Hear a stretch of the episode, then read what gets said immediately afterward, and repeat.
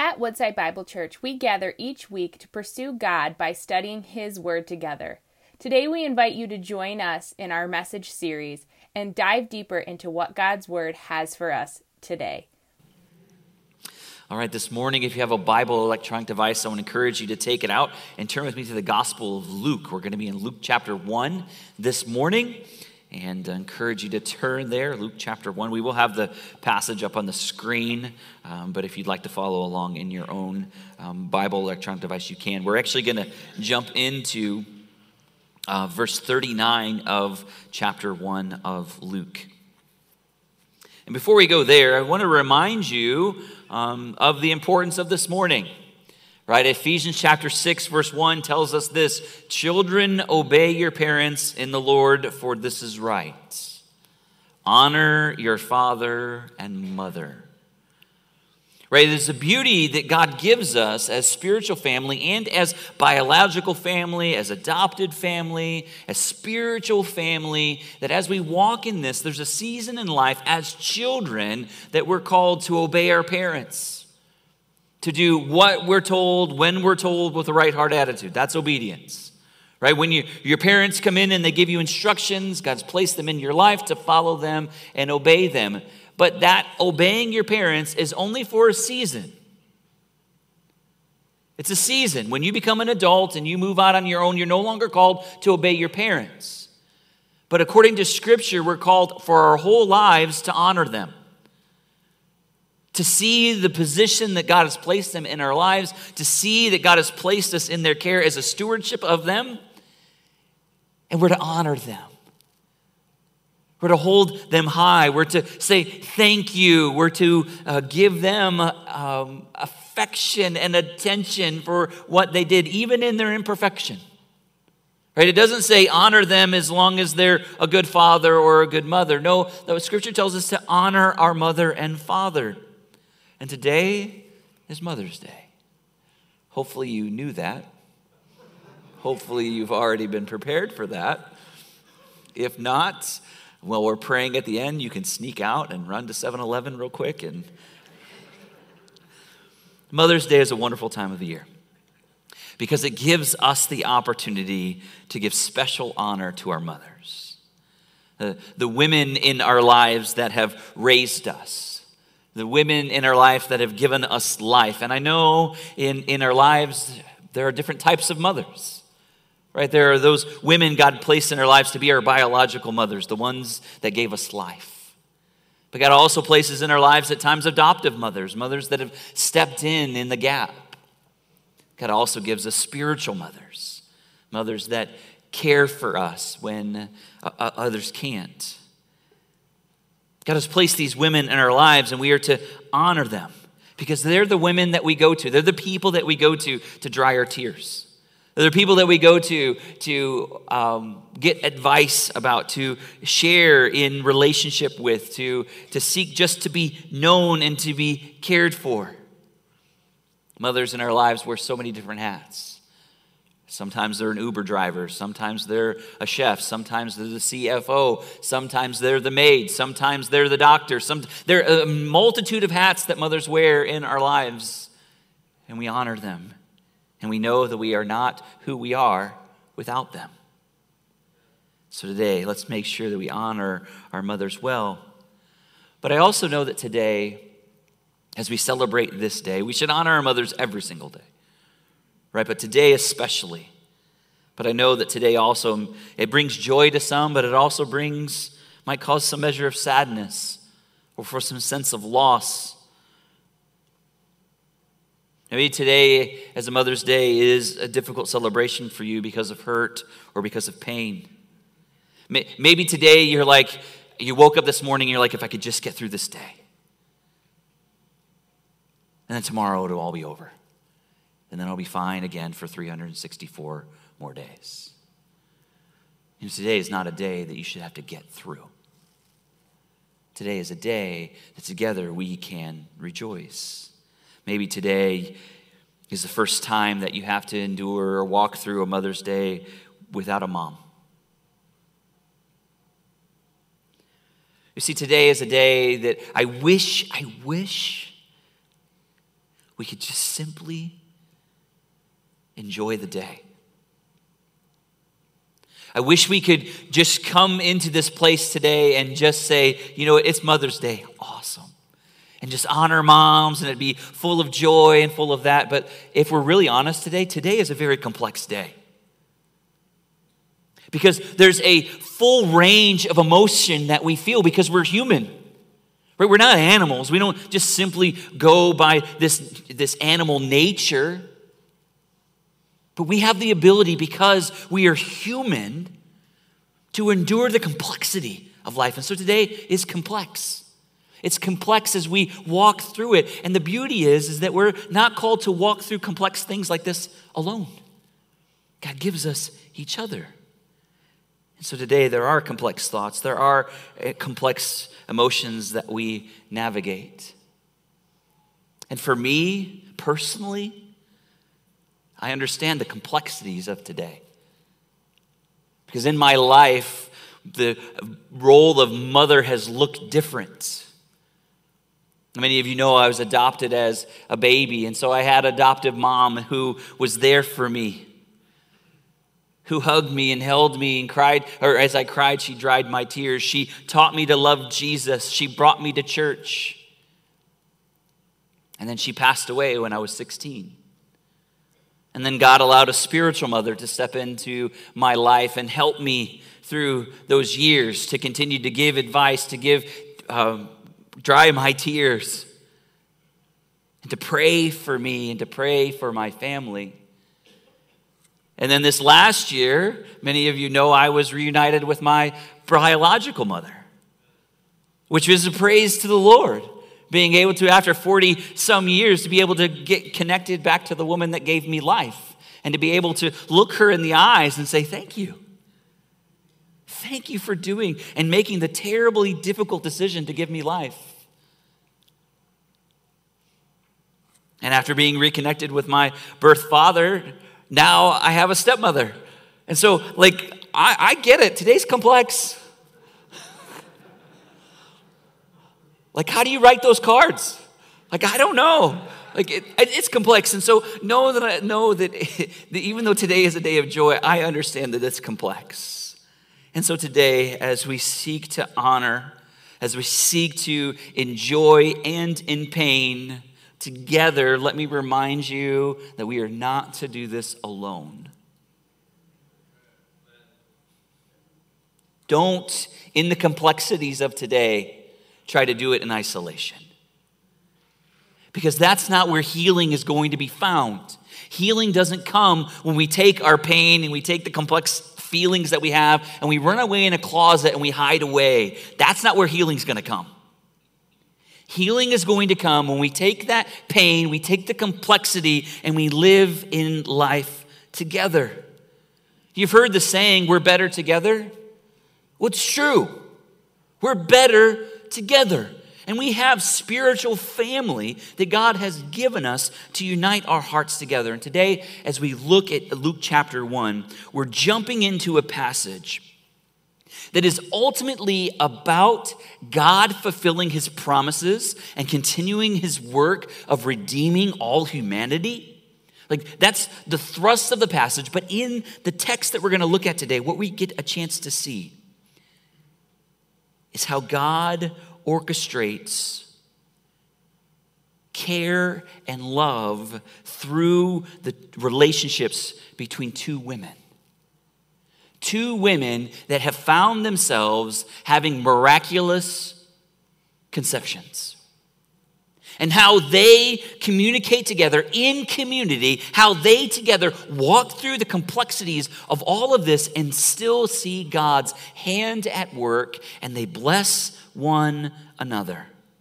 Today, we're going to look at both Mary, the mother of Jesus, and Elizabeth, the mother of John the Baptist, and how God works through their relationship to not only f- continue to fulfill his mission of, redeem- of redemption, but also how he cares through the complexities of their lives. So, we're going to see three truths today of how God calls us to live in community together as we walk through the challenges of life.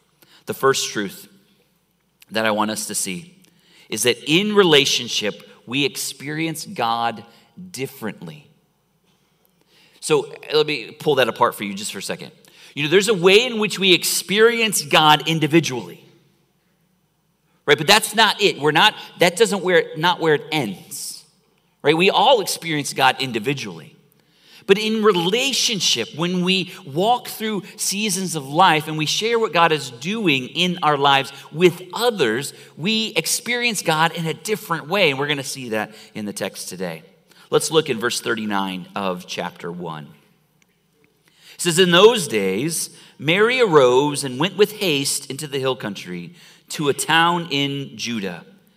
And as she entered the house of Zechariah and greeted Elizabeth, and when Elizabeth heard the greeting of Mary, the baby leaped in her womb, and Elizabeth was filled with the Holy Spirit. Now, what God is doing here is, is we know this is a biblical text we normally look at at Christmas time, right? As we celebrate the advent or the coming of the Messiah. And God is at work doing this mighty, mighty work of redemption. But God does his work of redemption through the lives of people. And so I don't want you to miss this this morning. That there are real people going through real life as God is caring about his big plan of redemption. And what God is doing, though God shows up, let me give you a little bit of background of what's taking place. Remember, what has happened here is prior to this, Elizabeth, who is older in age, we don't know exactly how old she was, but she was past or almost past child rearing years. She had been barren her whole life, and God shows up and says, You're going to have a son. And she's walking through this. And now, as we come to this passage, she's now six months pregnant. And just prior to this, the angel Gabriel comes to Mary and says, Hey, Mary, guess what? I know you're not married yet, but guess what? You, because you are a virgin and because the Lord has shown, shined down upon you, you are going to become pregnant. The Holy Spirit is going to come upon you, and you will give birth to a son, and you're to call his name Jesus, for he will save the world from their sins. So that's what's taking place prior to this. And now what happens is Mary receives this, this word, and immediately Mary arises and she travels the, the 90 miles through the hill country as a young 13 or 14 year old girl. I don't know how she did it, but she did it. And she travels that 90 miles all alone and she comes into her relative's house. We don't know in scripture exactly what type of relative she was. She doesn't, we don't know if Elizabeth was an aunt. We don't know if they were cousins. We don't know that. We know that they were blood relatives. And we also know that Elizabeth is old and Mary is young.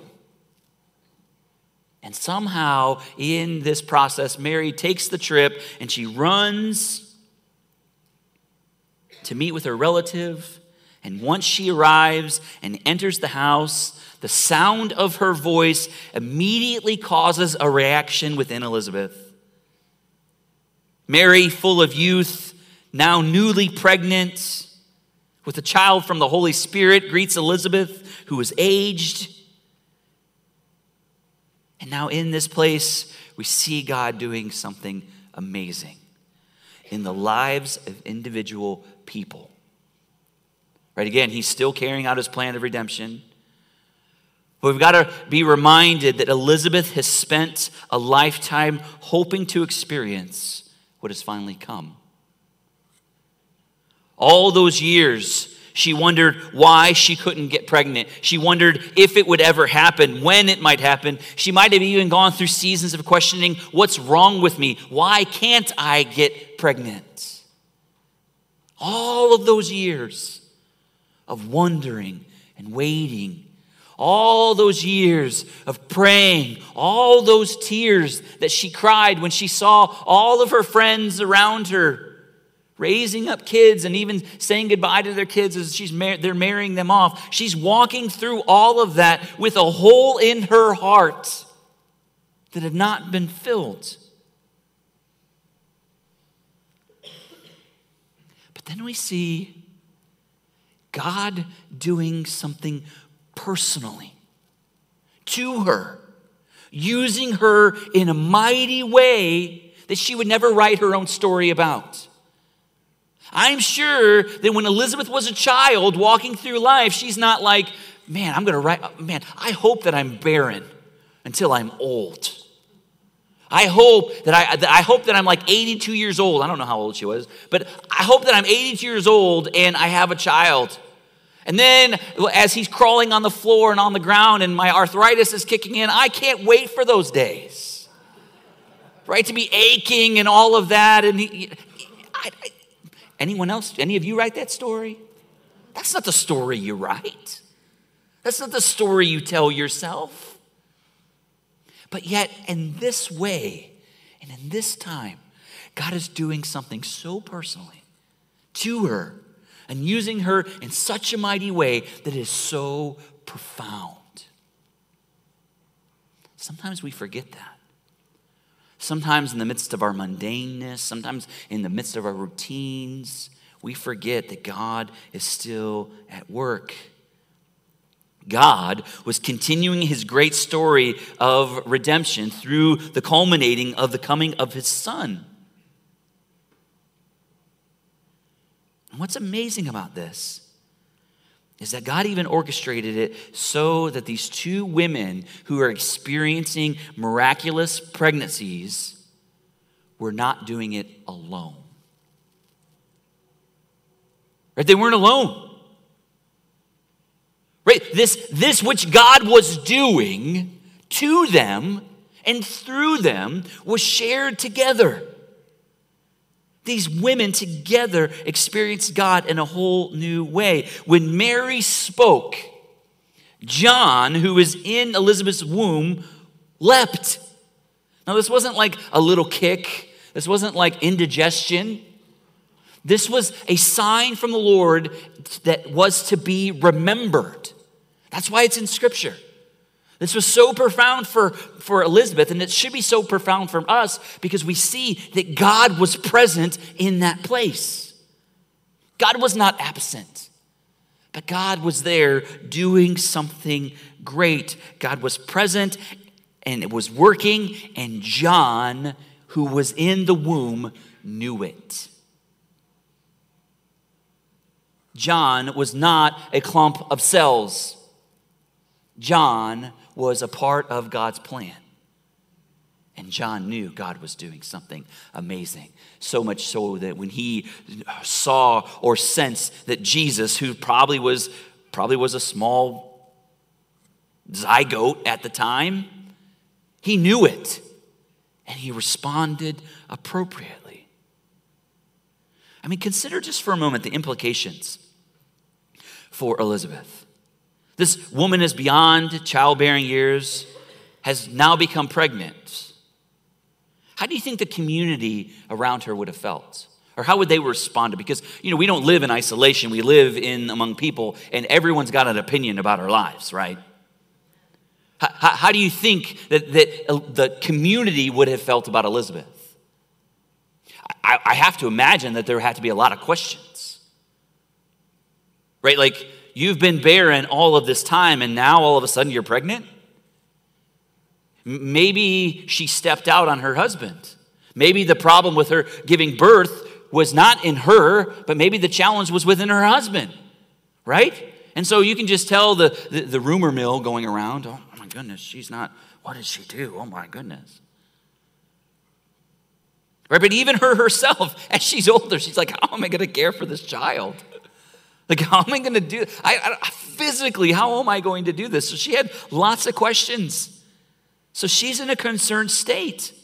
And Mary comes at the right time, in the right way, and interacts with her, and it fills her with joy. And she's filled with the Holy Spirit. Do you see that? Because she's not living alone, walking through this.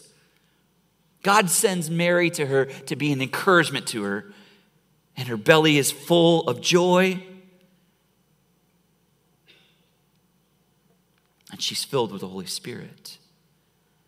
When God is at work, whether good or bad, these moments are to be experienced personally, but these moments are also supposed to be experienced in community. And when God is at work, many times it doesn't make sense to the unbelieving world. Like if you truly give your life to Christ and you truly give over the reins of your life to the Lord, your life is going to look freakish to an unbelieving world. When you truly set yourself on the altar and say, Lord, here am I, use me however, your life is going to look freakish to the world. But yet, God is going to do something so amazing. I love how King Solomon encourages us, encourages us in Ecclesiastes chapter 4, verse 9. He says this Two are better than one because they have a good reward for their toil. For if they fall, one will lift up his fellow. But woe to him who is alone when he falls and does not have another to lift him up. Again, if two lie together, they keep warm, but how can one keep warm alone? And though a man might prevail against one who is alone, two will not withstand him, and a three-fold cord is not quickly broken. You see, you and I were not created to live in isolation. You and I are created to live in community. And what better when we live in community and we allow the Lord and His presence to be there with us, we will not be broken. As believers, you and I experience a special move of the presence of the Lord when we are together. Right? There, there's something special about Sunday morning coming together where we, we get a chance to worship together and we get a chance to experience worship and each other and the Word together. But how much even greater when we invite other people into our joys and when we allow and invite other people into our pain. That's what we're here for. Because you have the presence of God, you're full of the Holy Spirit, I'm full of the Holy Spirit, and when we gather together, the Holy Spirits that are inside of us are encouraging each other, are saying, hey, it's to be okay. God's working. God's at work. And though we may sit there and we may cry together or we may rejoice together, we're there together. And that's how God works. Second, in relationship, we encourage one another. Look with me in verse 42. And she exclaimed, being Elizabeth, with a loud cry, Blessed are you among women, and blessed is the fruit of your womb. And why is this granted to me that the mother of my Lord should come to me? For behold, when the sound of your greeting came to my ears, the baby in my womb leaped for joy, and blessed is she who believed that there would be a fulfillment of what was spoken to her from the Lord. Now, let me remind you what's just taking place. Mary came into the house where Elizabeth was wondering and she was thinking, her head and her, her mind were full of all of these questions like, how is this going to work? Is God really doing this? She's beginning to doubt herself. She's beginning to doubt the situation. And in the right time, in the right way, Mary shows up. And what does Mary do? Mary encourages Elizabeth right? Brings her spirit up. And she is a reminder that yes, God is at work in this situation. God is doing something that is amazing, that is beyond you or I. So she's filled with the Holy Spirit, and now Elizabeth begins to encourage Mary. Right? Elizabeth has been encouraged by Mary. Now Elizabeth encourages Mary by speaking about Mary to Mary. And she's speaking to her in a way that only up until this point a few people knew. Right? Mary had just found out about this miraculous pregnancy a few days before she arrived at Elizabeth's doorstep. And now Elizabeth, being guided by the Holy Spirit, encourages this young woman by calling her blessed among all women. By, by clearly saying, hey, God is at work. God is doing something in your life that is bigger than you and you are blessed.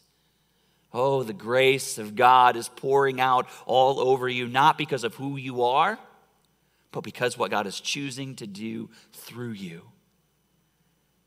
She spoke of her unborn child as also being blessed. Elizabeth goes so far as to call this child my Lord, meaning that she's understanding what God is doing here.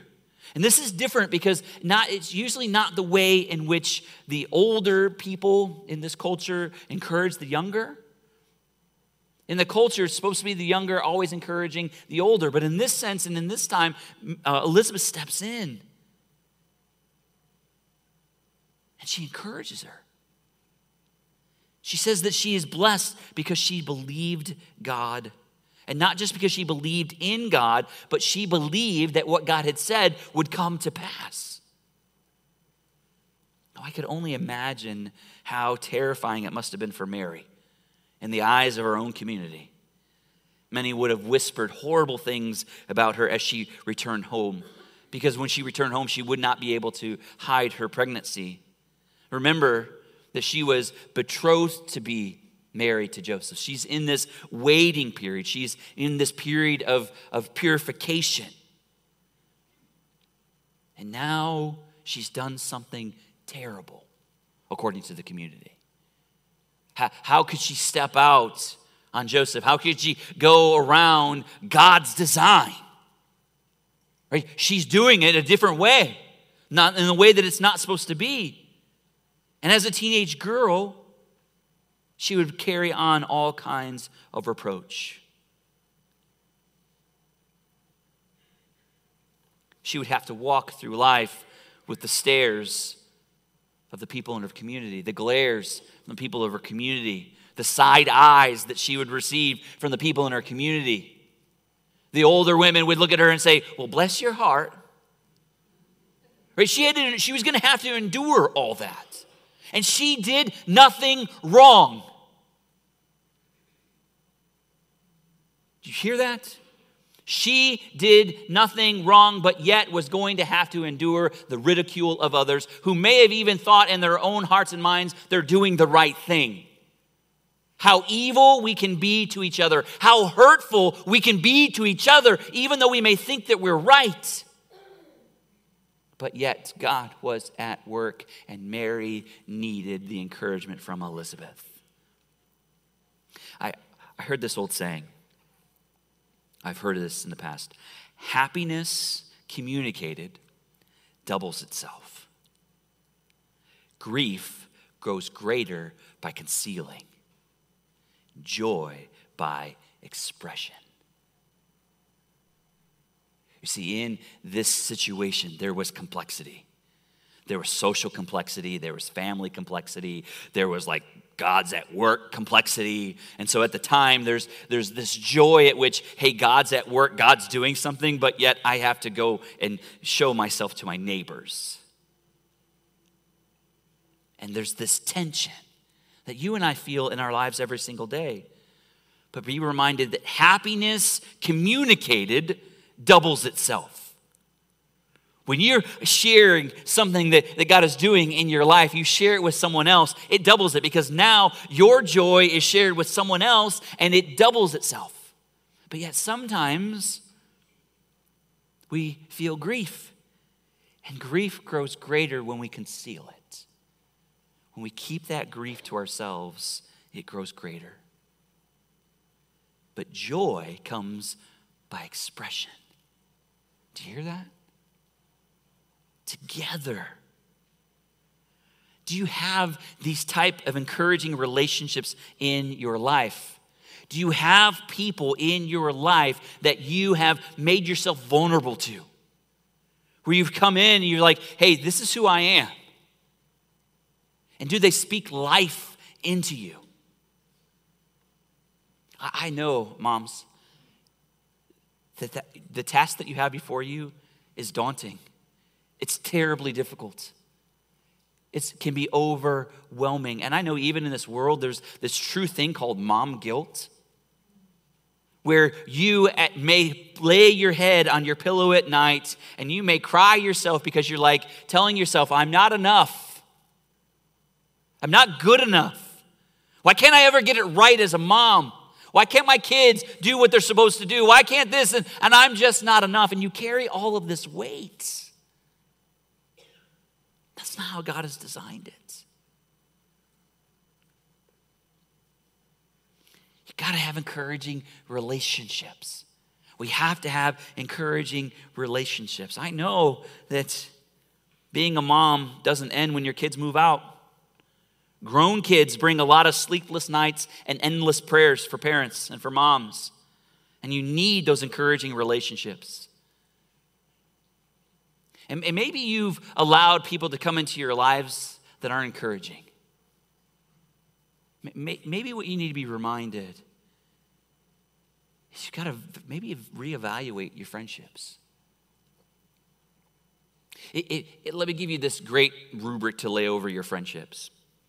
Like if you are in a relationship with a friend and you're sharing, you're becoming vulnerable to them, you're sharing about your life, and they start to give you counsel that seeks to divide relationships, guess what? That's terrible advice. Right? Especially if you're in those relationships where you're, you're speaking maybe, maybe you have those relationships where you're sharing about your, your, your spouse or you're sharing about your kids and that person's like oh you, you, know, you, should, you should distance yourself from them because they're terrible people or whatever. Right? If, if someone's encouraging you to destroy the design of god that's a terrible advice speaking truth into your life, telling you, hey, let's move towards God's design. Let's encourage each other towards God's design. Those are the things we should be listening for, being good counsel. Third, in community, we envision God's plan for our lives. Look at me in verse 46. It says, And Mary said, My soul magnifies the Lord, and my spirit rejoices in God, my Savior for he has looked on the humble estate of his servant. For behold, from now on all generations will call me blessed. For he who is mighty has done great things for me, and holy is his name. And his mercy is for those who fear him from generation to generation. He has shown strength with his arms. He has scattered the proud with the thoughts of their hearts, and he has brought down the mighty from their thrones and exalted those of humble estate and he has filled the hungry with good things, and the rich he has sent away empty. He has helped his servant Israel in remembrance of his mercy, and he spoke to our fathers, to Abraham, and to his offspring forever. And Mary remained with her about three months and then returned home. How does Mary respond to all of this? She begins to worship because of what God has done for Elizabeth, and now, now she understands what God has done for Elizabeth. Mary now understands what God is going to do in her life. And Mary, who is in just a few moments has gone from questioning everything, she's now filled with hope. And how does she respond? In worship. She has a deeper understanding of now how she fits into God's bigger plan. She understands that God has always been in the business of saving his people. God is in the business from the moment of the fall. God says, okay, I'm going to save you. I'm going to redeem you. I'm going to cure you from the curse of sin. And God has been unfolding this plan. And now Mary stands squarely in the crosshairs of God's further unfolding plan. And how does she respond? In worship. We're in this situation where Mary should not be pregnant, Elizabeth should not be pregnant. And yet God is at work. In this case, Elizabeth is now being vindicated. Right? All of her years of waiting, all of her prayers praying, and all of her tears shed are now being fulfilled. And her son is going to go and he's going to prepare the way for Jesus. He's going to begin preaching repentance, for the kingdom of heaven is here.